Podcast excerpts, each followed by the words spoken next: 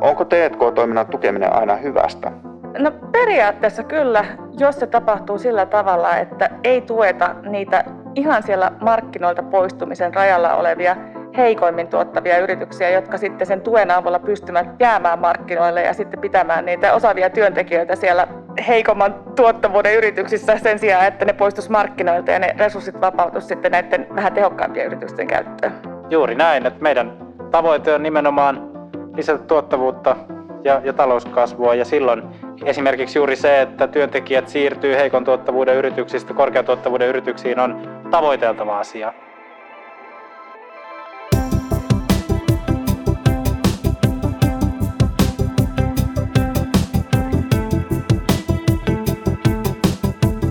Hyvät päätökset perustuvat tutkittuun tietoon.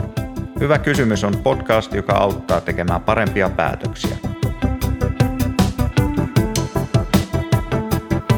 Menestyäkseen Suomi ja suomalaiset yritykset tarvitsevat tietoa, tutkimusta, uusia ratkaisuja ja innovointia. Tutkimus- ja kehittämispanostukset, eli lyhyemmin T&K, ovat tärkein yritysten tuottavuuskasvua määrittävä tekijä, joten sillä on väliä millaisia tukia niihin kohdennetaan ja millä perustein. Minä olen Risto Alatarvas, valtioneuvoston kanslian erityisasiantuntija Keskustelemassa ovat tänään Etlan tutkimusjohtaja Heli Koski ja SDPn kansanedustaja Matias Mäkynen, joka on toiminut myös parlamentaarisen tutkimus-, kehittämis- ja innovaatiotoiminnan työryhmän puheenjohtajana. Tervetuloa molemmille. Kiitos. Kiitos. Käydään heti kiinni aiheeseen. Eli sä oot ollut mukana tutkimassa T&K-toimintaa ja verohuojennuksia. Joo, kyllä. Tutkimuksenne keskeisiä tuloksia on, että Tehokkainta olisi sellainen valikoiva innovaatiopolitiikka, että kohdennettaisiin T&K-tukia korkean T&K-tuottavuuden tai innovaatiokyvykkyyden yritykselle. Niin, eli miten nyt ensinnäkin määritellään korkea T&K-tuottavuus ja korkea innovaatiokyvykkyys? Joo, tota, ihan pieni korjaus, että tämä koskee sitä – DNTS-hanketta, missä ei itse asiassa tutkittu näitä T&K-verotukia. Tämä on toinen hanke, missä tutkittiin. Keskustellaan molemmista, mutta tämä, mikä julkistettiin eilen, niin siinä keskityttiin enempinkin suoriin T&K-tukiin ja niiden kokonaistaloudellisiin vaikutuksiin.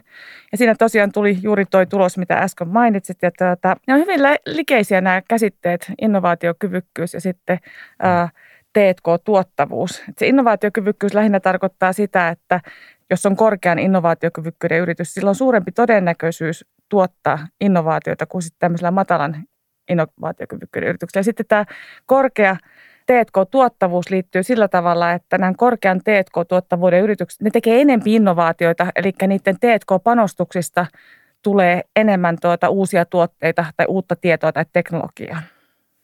Ja sitten tuloksiin, eli tukia on hyvä kohdentaa korkean T&K-tuottavuuden tai innovaatiokyvykkyyden yritykseen. Miksi näin ja millaisia konkreettisia esimerkkejä voisit antaa? No se syy on lähinnä se, että kun niitä tukia, jos niitä pystyttäisiin kohdentamaan mahdollisimman hyvin niille korkean T&K-tuottavuuden yrityksille, niin siinä tapahtuu oikeastaan niin kuin kaksi tärkeää mekanismia, jotka sitten nostaa talouskasvua. Ja se ensimmäinen mekanismi on se, että nämä korkean T&K-tuottavuuden yritykset, kun niille kohdennetaan resursseja, ne tuottaa enemmän uutta tietoa, uusia teknologioita, mitä muutkin yritykset sitten voi hyödyntää omissa innovaatiotuotoksissaan, mikä taas niin kuin stimuloi sitä kasvua. Eli sillä on ulkoisvaikutuksia. Ne ulkoisvaikutukset on suuremmat silloin, kun siellä ne, se toiminta tapahtuu, tämä T&K-toiminta tapahtuu näiden korkean T&K-tuottavuuden yrityksissä. Toinen mekanismi liittyy sitten siihen, että kun näitä tuetaan näitä korkean T&K-tuottavuuden yrityksiä, niin tuppaa käymään niin, että ne heikomman T&K-tuottavuuden yritykset, ne jotka on siellä ihan rajalla poistua markkinoilta, niin siellä tapahtuu useampi mekanismi, mutta yksi mekanismi on se, että kun tuetaan ylipäätään, oli se sitten valikoitua tukea, siis kohdennetaan tätä T&K-tukea tämän yrityksen tyypin, sen T&K-tuottavuuden mukaan, tai sitten tämmöistä niin kuin valikoimatonta tukea, eli enemmän tämmöistä niin kuin kaikille yrityksille jakautuvaa tukea, mikä on niin kuin just tämmöistä T&K-verotukityyppistä tukea. Tuki ei kohdennu mitenkään tämän yrityksen tyypin mukaan. Niin silloinkin tässä tapahtuu semmoinen mekanismi, että yritykset tai näiden osaavien työntekijöiden määrä kasvaa – sekä siinä tapauksessa, että on niin sitä suoraa T&K-tukea, että sitten jos on tätä valikoimatonta tukea, niin kun tämä kysyntä kasvaa, niin sitten T&K-työn hinta tai palkat nousee. Ja silloin se tuppaa niin kuin vähentämään näiden heikompien yritysten T&K-panostuksia. Se ajaa niitä pois, niitä he, ihan heikoimpia sieltä markkinoilta poistumisen rajalta. Sitten näiden resursseja, eli niitä osaavia työntekijöitä vapautuu sitten näiden korkean T&K-tuottavuuden yritysten käyttöön, mikä sitten taas niin kuin lisää tätä korkean tuottavuuden yritysten osuutta tuotannossa ja innovaatiotoiminnassa ja sitä kautta kasvua. Matias, miltä kuulostaa? No koko viime syksy, kun haettiin ratkaisua nimenomaan TKI-rahoituksen nostamiseen ja, ja erityisesti sen tavoitteen legitimoimiseen, tai että miksi me ylipäätään halutaan nostaa TKI-rahoitus 4 prosenttiin, niin me käytettiin paljon aikaa tämän taustatyön tekemiseen, että miksi TKI-rahoitus on tärkeä asia ja miten se TKI-rahoitus parhaimmillaan tuottaa talouskasvua, tuottavuutta ja, ja ylipäätään hyvinvointia. Ja, ja siinä meidän työssä korostui se, että pelkkä tämä rahoituksen nostaminen 4 prosenttia ei riitä eikä ole mikään niin kuin autuaksi tekevä asia, vaan sillä toimeenpanolla on äärettömän iso merkitys. Ja, ja kun esimerkiksi erilaisia makrotason laskelmia saatiin valtiovarainministeriöstä tai, tai kestävän kasvun työryhmältä, niin niissä oli hirveän isoja eroja näissä laskelmissa riippuen siitä, minkälaiset oletukset tehtiin yritysten toiminnasta tai, tai siitä sen rahoituksen vaikutuksesta investointeihin tai, tai, tai tuottavuuden kasvuun.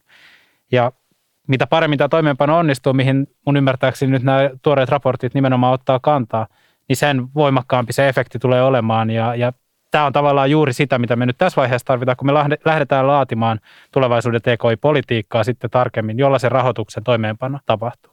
Mä puhuin äsken kasvuvaikutuksista, mutta se olennainen asia kyllä siinä on ne hyvinvointivaikutukset. Niitäkin me on kvantifioitu siinä tutkimuksessa. Se näyttää siltä, että erityisesti tämmöinen niin kuin tukea tarkasti tämän T&K-tuottavuuden tai innovaatiokyvykkyyden mukaan jakava tai kohdentava politiikka, niin se tuottaa ne suurimmat hyvinvointivaikutukset. Mutta siinä on tietenkin se ongelma, että siinä mallissa ja siinä kehikossa, mitä, missä sitä tutkitaan, niin mallikehikko siinä optimitapauksessa, siellä on sellainen niin kuin social planner, tällainen suunnittelija, joka pystyy täydellisesti kohdentamaan ne T&K-tuet sitten sen yrityksen T&K-tuottavuuden mukaan, mihin ei tietystikään käytännössä päästä. Eli ne kasvuprosentit on niin kuin ihan niitä optimia, mihin me voitaisiin päästä, jos pystyttäisiin niin kuin täydellisesti kohdentaa nämä tuet – yritysten T&K-tuottavuuden mukaan. Mutta sitten ne on kuitenkin suuntaan antavia sillä tavalla, että se on ehkä hyvä suunta, mihin, mihin, mihin meidän pitäisi pyrkiä. Joo, tästä valikoinnista käytiin aika paljon keskustelua meidän työryhmän työn aikana, että tietysti se usein menee tähän voittajien valintakeskusteluun ja miten paljon poliitikot tekee valintoja toimialojen tai, tai jopa yritysten välillä ja suhteen ja selkeä enemmistö, melkein oikeastaan yksimielisyys löytyi siitä, että, että poliitikkojen pitäisi ehkä tehdä jopa nykyistä vähemmän valintoja. Tämän kaltainen suuntaus, jossa se valikointi onnistuttaisiin tekemään mahdollisimman objektiivisesti tämmöisen TKI-tuottavuuden perusteella esimerkiksi on äärettömän hyvä suunta ja toivotaan, että siihen löytyy tehokkaat mittarit ja, ja prosessit, että se ei sitten tietysti johda samalla semmoiseen jatkuvaan mittaamiseen ja byrokratian niin kuin lisääntymiseen, vaan, vaan että se samaan aikaan toimii joustavasti ja jouhevasti, mutta auttaa kohdentamaan sen suoran tuen mahdollisimman tehokkaasti.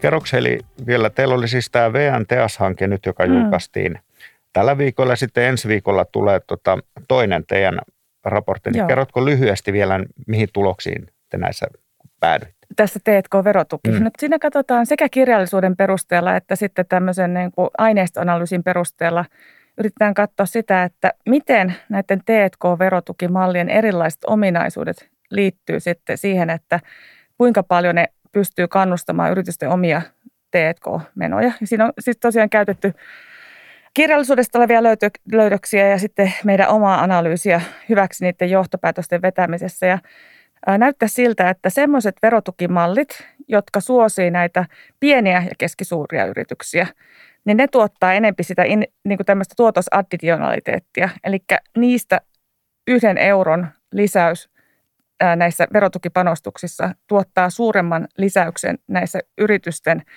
omissa T&K-panostuksissa. Tästä on erilaista näyttöä kirjallista. Mun mielestä se on aika vahva se näyttö. Ja sitten, sitten, sitten taas siihen meidän eiliseen raporttiin viitaten, niin siinä me tehtiin myös semmoinen löydös, että otos koko Suomen innovatiivisesta sektorista, mutta jos siihen otettiin mukaan ihan pienimmät yritykset, semmoista 2-5 henkilöä työllistävät, niin ne tulokset heikentyi huomattavasti siitä, että kuinka suuriin hyvinvointivaikutuksiin päästään tämmöisellä niin kuin kohdentavalla T&K-tuella. Ja mun mielestä tämä, nämä kaikki löydökset niin kuin kokonaisuudessaan vähän viittaisi siihen, kun mietitään tätä koko järjestelmää, että olisi ehkä järkevää, että niitä T&K-verotukia kohdennettaisiin niille pienille yrityksille, koska niistä ei, siitä kohdentamisesta ei vastaavasti saada niin isoja hyötyjä, jos ne tulee niin kuin Business Finlandin kautta päätettäväksi. Ja kohdennettaisiin enempi sitten niitä suoria tukia Business Finlandin kautta näille isojen yrityksen isoille projekteille. Se olisi niin kuin sekä valtion talouden budjetin kannalta että sitten tämän tukien tehokkaan allokaation näkökulmasta. Mä näkisin, että tämmöinen jonkinlainen järjestely sen suhteen, että mitä tukia annetaan minkäkin kokoiselle yritykselle olisi järkevä. Plus sitten on tehty tutkimusta siitä, että miten nämä niin kuin, vaikuttaa täydentävät tuet. Että jos on suoria tukia ja sitten on tuota verotukia ja niitä molempia annetaan yhtä aikaa yrityksille. Pienten yritysten kohdalla se näyttäisi huomattavasti lisäävän T&K-menoja, mutta suurten yritysten kohdalla me ei nähdä tämmöistä, tai niissä tutkimuksissa ei löydetä sitä vaikutusta. Miten Matias, miltä kuulostaa? Säkin voisit kertoa vähän tästä TKI-työryhmän niin kuin keskeisistä tuloksista ja sitten mitä, tämä, mitä Heli kertoi, niin kuulostaa siihen nähdä. Tämä on tosi mukava kuunnella, koska tämä vahvistaa sitä käsitystä, joka me saatiin tuossa syksyn aikana asiantuntijakuulemisten ja tutkijapuheenvuorojen myötä. Tässä mennään niin kuin jo selvästi syvemmälle, mutta, mutta se päälinja, että halutaan tulevaisuudessa luoda, on nimenomaan, että meillä olisi suorat tuet, jotka tiedetään aikaisemmasti jo palvelevan paremmin suuria yrityksiä, ja, ja PK, PK-sektorille sitten paremmin sopii tämä verovähennys, koska se on vähemmän byrokraattinen ja, ja siinä on vähemmän näitä niin sivukustannuksia – mikä me nostettiin yhdeksi huoleksi tähän verovähennykseen liittyen, pieniin yrityksiin, pk-yrityksiin liittyen, no varsinkin pieniin aloittaviin yrityksiin on se, että alkuvaiheen kasvuyrityksillä harvoin on verotettavaa tulosta vielä, jota, jolloin, jolloin myöskään verovähennyksestä ei kauheasti ole hyötyä. Ja, ja sitä pitää miettiä, että miten se kasvuyritysten joukko, joka on kuitenkin merkittävä innovaatiotoiminnan niin kuin kasvattaja samalla, niin, niin miten sitä pystytään stimuloimaan. Ja, ja toisaalta jos se joka tapauksessa investoi ja kasvaa, niin, niin onko sillä vaikutusta enää, että sitä lähdetään erikseen tukemaan? Voi olla, että sillä on, ehkä sitä pystytään vielä enemmänkin saamaan aikaan, mutta, mutta se vaan on yksi, yksi tämmöinen yksityiskohta, että verovähennys, verovähennys todellakin hyödyttää niitä yrityksiä, joilla on jotain verotettavaa tuloa.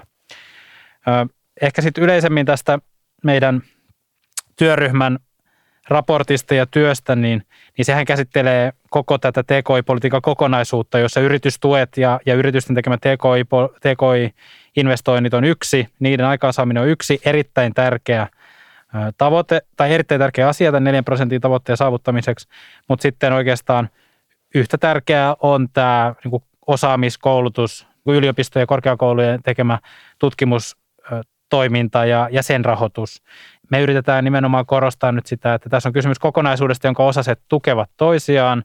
Se, että yritykset voi kukoistaa, jotta meidän näillä yritystuilla voi olla mahdollisimman suuri vaikuttavuus, niin meillä pitää olla mahdollisimman laadukas perustutkimus, joka tuottaa tutkijoita. Meillä pitää olla mahdollisimman laadukas koulutusjärjestelmä, joka tuottaa osaajia sinne yritysten T&K-toiminnan käyttöön. Ja teknisenä ratkaisuna sitten tosiaan esitetään, että säädetään tämä TKI-rahoituslaki, joka sitten sinne vuoteen 2030 mennessä nostaa meidän TKI-rahoituksen 4 prosenttia BKTstä, julkisen ja yksityisen siis yhdessä.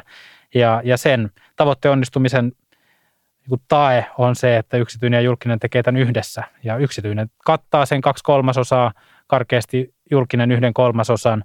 Ja, ja me tullaan, tai ollaan jo saatu esimerkiksi teknologiateollisuudesta semmoisia viestejä ihan julkisesti sitoumuksia, että jos tämä meidän raportin toimenpiteet nyt laitetaan käytäntöön, verovähennystä lähdetään säätämään, tätä TKI-rahoituslakia säätämään ja huolehditaan tästä osaajien saatavuudesta, niin yrityksillä on valmius Suomessa lähteä kasvattamaan TKI-panostuksiaan. Ja, ja tässä puhuttiin pelkästään teknologiateollisuuden sektorilla, joka toki on yksi meidän, meidän merkittävin TKI-investoriala tällä hetkellä, niin, niin he on, heidän sitoumuksensa kattoi jo puolet periaatteessa siitä 2030 tavoitteesta, joka tässä on asetettu.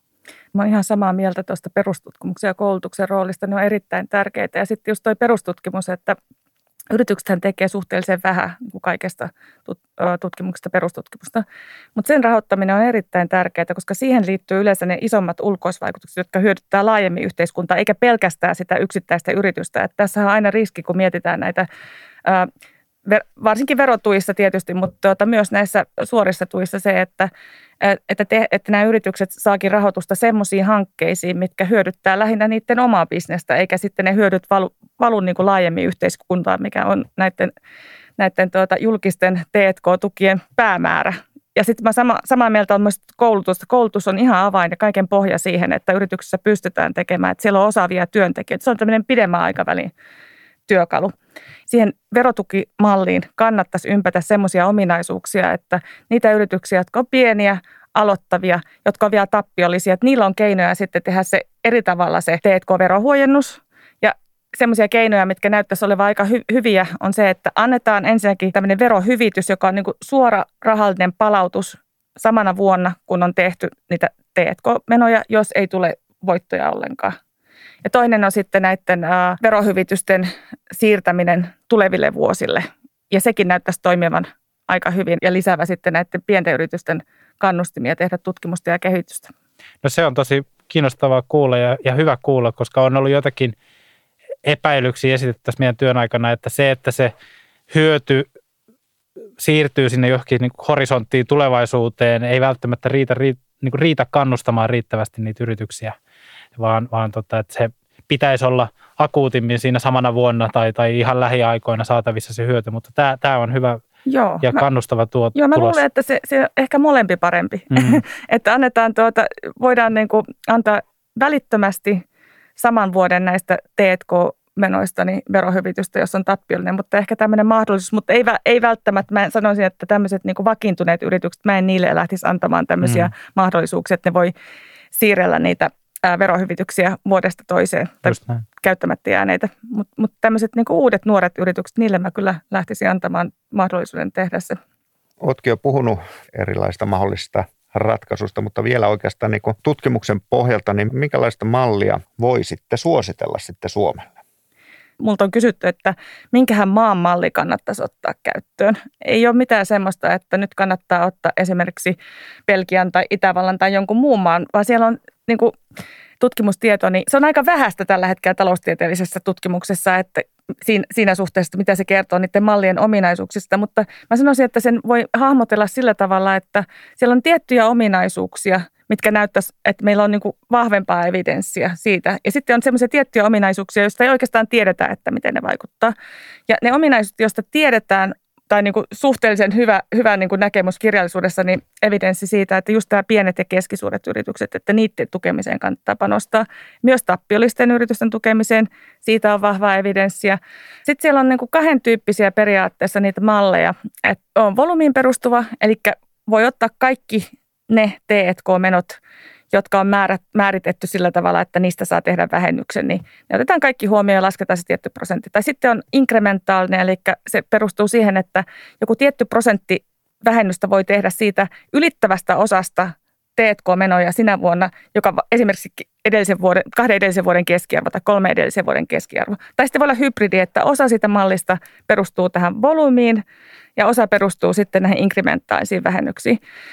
Niin siitä ei kauhean paljon. Siitä on tota, uh, yksi tosi hyvä tutkimus ja sitten tämä meidän julkistettava tutkimus, niin molemmat viittaa siihen, että, että se inkrementaalinen olisi niin kuin kaikista, siinä olisi kaikista suurin se input tai niin kuin panosadditionaliteetti, mutta tota, se ei tietenkään ole vielä, kaksi tutkimusta ei vielä niin vahvaa näyttöä. Ja sitten tietenkin se herättää kysymyksiä, mihin mä en osaa ihan vastata, että jos se on tuota, kokonaisvolyymiin perustuva tai sitten jos se on niin kuin siihen lisäykseen, mitä on tullut T&K-menoihin perustua, että mitä se tarkoittaa niin kuin esimerkiksi verohallinnon kannalta tai, tai sitten tuota, yritysten kannalta, lisääkö se kauheasti näitä byrokratiakustannuksia siinä mielessä, että mun on, mun on vähän vaikea, vaikea sitä niin kuin siihen vastaan. Mutta sitten on taas olemassa aika paljon semmoisia asioita, mistä ei oikeastaan mitään tietoa. Ja nämä liittyy siihen, että mistä menoista tehdään se vähennys. Tyypillistä on, että se sen saa tehdä niin T&K-palkoista aika usein myös näistä T&K-alihankinnoista. Mutta sitten on näitä muita kuluja, mistä on niin kuin hyvin erilaisia käytäntöjä, mutta ei minkäänlaista tutkimustietoa, että mikä, mikä niin kuin, miten ne vaikuttaa sitten näihin yritysten T&K-kannustimiin. Miten Matias, miten tutkimustuloksista päätöksentekoon ja miten, niin kuin, miten tässä asiassa noin niin edetään? No haluan vaan tästä vielä verovähennyksestä sanoa, että kun ei ole tutkimustietoa, niin ei ole kauheasti vastauksia eikä johtopäätöksiäkään siitä, että miten asiat on paras ratkaista. Nyt valmistelu todennäköisesti käynnistyy. Meidän toive oli, joka raporttiikin kirjoitti, että se verovähennys olisi jo vuoden päästä käytössä. Se on aika kunnianhimoista, ja, ja, mutta jos se tällä hallituskaudella halutaan, niin, niin näin se käytännössä pitää tietysti olla. Näitä riskejä tai, tai semmoisia huomioon otettavia asioita tämän verovähennyksen valmistelussa on tietysti se, että mitkä menot oikeuttaa vähennykseen ja miten estetään se, että tämmöinen menolajien muunnos, jos, että jo olemassa olevaa toimintaa muunnetaan verotuksessa TKI-toiminnaksi tai kirjapidossa TKI-toiminnaksi, että miten se pystytään mahdollisimman paljon estämään ja miten se verotuki nimenomaan synnyttää mahdollisimman paljon uutta, että, että sillä ei tueta sellaista toimintaa, joka joka tapauksessa olisi olemassa, joka tapahtuisi joka tapauksessa markkinaehtoisesti. Että nämä on ne ehkä kaksi isointa reunaehtoja kysymystä, joihin ei – niin kuin tässäkin tuli esiin, ole vielä ihan täydellisiä eikä, eikä niin kuin tyhjentäviä vastauksia, mutta yksi meidän johtopäätös oli myös se, että tätä työtä pitää jatkaa, että rahoituksesta on nyt saatu tämmöinen tekninen ratkaisu ja, ja tämä laki, lakiesitys tai lain laatimisesitys tulokseksi, ja seuraavana me halutaan ruveta laatimaan tämmöistä TKI-politiikan suunnitelmaa, joka, joka sitten määrittelisi tarkemmin tätä TKI-politiikkaa, ei juuri sitä, että miten sitä rahoitusta käytetään, miten se on tehokkaimmillaan hyödynnetty ja, ja mistä se suurimmat kasvuvaikutukset saadaan. Eli että näistä TKI-politiikan rakenteista saataisiin myös tämmöinen parlamentaarinen ylihallituskautinen suunnitelma ja, ja konsensus, mikä edelleen toisi näille TKI-toimijoille, niin yrityksille kuin, kuin vaikka korkeakouluille, ennakoitavuutta ja, ja sitä mahdollisuutta semmoiseen pitkäjänteiseen oman toiminnan suunnitteluun. Eli, eli nyt käynnistyy verovähennyksen valmistelu, todennäköisesti työryhmä asetetaan uudelleen tai sillä on tämmöinen jatkomandaatti tälle vuodelle. Ja, ja sitten tämä TKI-rahoituslaki valmistelu käynnistynee myös valtiovarainministeriössä aika pian, jos ei se ole jo, jo käynnistynyt.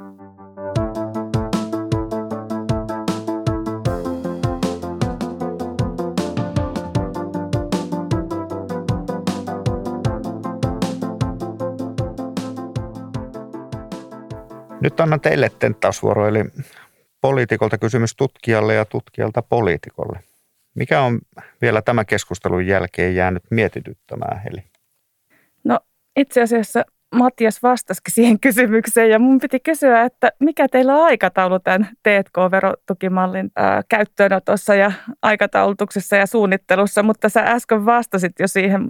Ei mulla ehkä muita semmoisia kysymyksiä, paitsi se ehkä semmoinen kommentti siihen, että se on hirveän tärkeä se prosessi, että, että se hoidetaan sillä tavalla, että ää, sitä ei tarttisi lähteä ihan kauheasti sitten muuttelemaan. Tietenkin semmoiset pienet viilaukset, että esimerkiksi ää, jos pistetään joku yläraja siihen, että yrityskokoon tai muuta, että jos sitä vaikka myöhemmin korotetaan, että ei ne välttämättä vaikuta, mutta jos kauheasti aletaan sitä mallia sitten muuttelemaan, niin se aiheuttaa hirveästi epävarmuutta yrityksissä. Joo.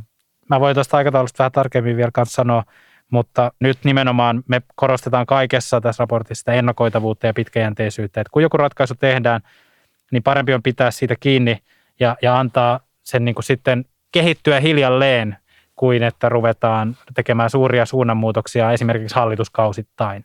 Aikataulu, niin nyt pitää tosiaan päästä alku, al, alkuvuodesta lainvalmistelussa liikkeelle. Periaatteessa Verot, verotukseen liittyvät päätökset tehdään budjettiriihessä eli ello-syyskuulla, mutta, mutta siinä vaiheessa pitää olla jo hyvin tarkkaan tiedossa, että minkälainen malli on, minkälaiset kustannukset siitä koituu ja, ja sitten budjettilakinahan se täytyy ensi syksynä eduskunnasta läpi saada. Et, et tämän kevään aikana se käytännön valmistelu on tehtävä ja, ja, ja kehysriihessä jo saisi olla aika pitkälle tiedossa, että minkälainen tästä mallista tulee. Eli siis jo, jo toukokuulla meillä pitäisi olla tiedossa aika, aika pitkälle, että mistä on kysymys. Tota, mun oma kysymys olisi liittynyt nimenomaan tähän vaikuttavuuteen ja, ja, ja sen todentamiseen, että miten kun verovähennys otetaan käyttöön, niin mikä on tavallaan paras tapa taloustieteilijöiden mielestä seurata sitä, että, että sillä oikeasti on vaikutusta jossakin tietyssä maassa. Mitä me tarvitaan siihen ikään kuin rinnalle, jotta me pystytään seuraamaan niitä kasvuvaikutuksia tai työllistämisvaikutuksia tai, tai sitten ihan, ihan ne tuottavuusvaikutuksia. Meillä on itse asiassa Suomessa todella hyvät rekisteriaineistot tilastokeskuksessa. Siellä on myös yritystuista tiedot. Mm-hmm. Että oikeastaan käytännössä, jos sinne saa lisättyä sen tiedon, että yritystasolla, että kuinka paljon mikäkin yritys hyödyntää näitä T&K-verotukia, niin kun vähän aikaa menee, niin me pystytään, meillä on kyllä taloustieteessä sellaiset menetelmät, millä me pystytään aidosti katsomaan ei pelkästään korrelaatiota, vaan vaikuttavuutta sitten niiden mm. aineistojen perusteella. Ja innolla todellakin odotan sitä, että jos päästään tuota tutkimaan sitten, että miten ne aidosti vaikuttaa ne tuet. Tietenkään siinä ei, kun se on yksi maa, siinä on niin kuin tietyt ominaisuudet. Silloin me ei pystytä tutkimaan sen verotukimallin ominaisuuksia, vaan ylipäätään sitä, että miten tämä malli kokonaisuudessa on sitten vaikuttanut näiden yritysten T&K-kannustimiin minkälaisella aikajänteellä tutkimus pääsee pureutumaan? No, aika nopeasti nähdään, että mitä on tapahtunut tutkimus- ja kehitysmenoille, mutta sitten jos mennään tuottavuuteen, niin tässä on niin kuin isommat viipeet niin kuin tuotta, niin kuin T&K-panostuksista, innovaatioiden kehittämisestä taas siihen, että siellä on uudet tuotteet markkinoilla, ne tuottaa arvonlisää. Hmm. Niin siihen on niin kuin isommat viipeet, mutta jos halutaan katsoa sitä panosadditionalitaattia, että paljonko se vaikuttaa niin kuin yritysten näihin T&K-panostuksiin, niin se pystytään niin nopeasti, kun on tuota, tavallaan yhden kahden seuraavan vuoden aineisto käytössä ja, ja nimenomaan sieltä tilastokeskuksen tutkijapalvelun kautta, että niissä on monesti viipeitä, että miten me saadaan aineistoja käyttöön, että ne ei, ei ihan heti ole sitten. Mutta tietenkin, jos on joku muu, muu kanava, jota kautta se saadaan, saadaan nopeammin, joskus näitä pystytään nopeuttamaan näitä prosesseja, niin aina parempi. Kiitos tästä keskustelusta Heli Koski ja Matias Mäkynä. Kiitos. Kiitos.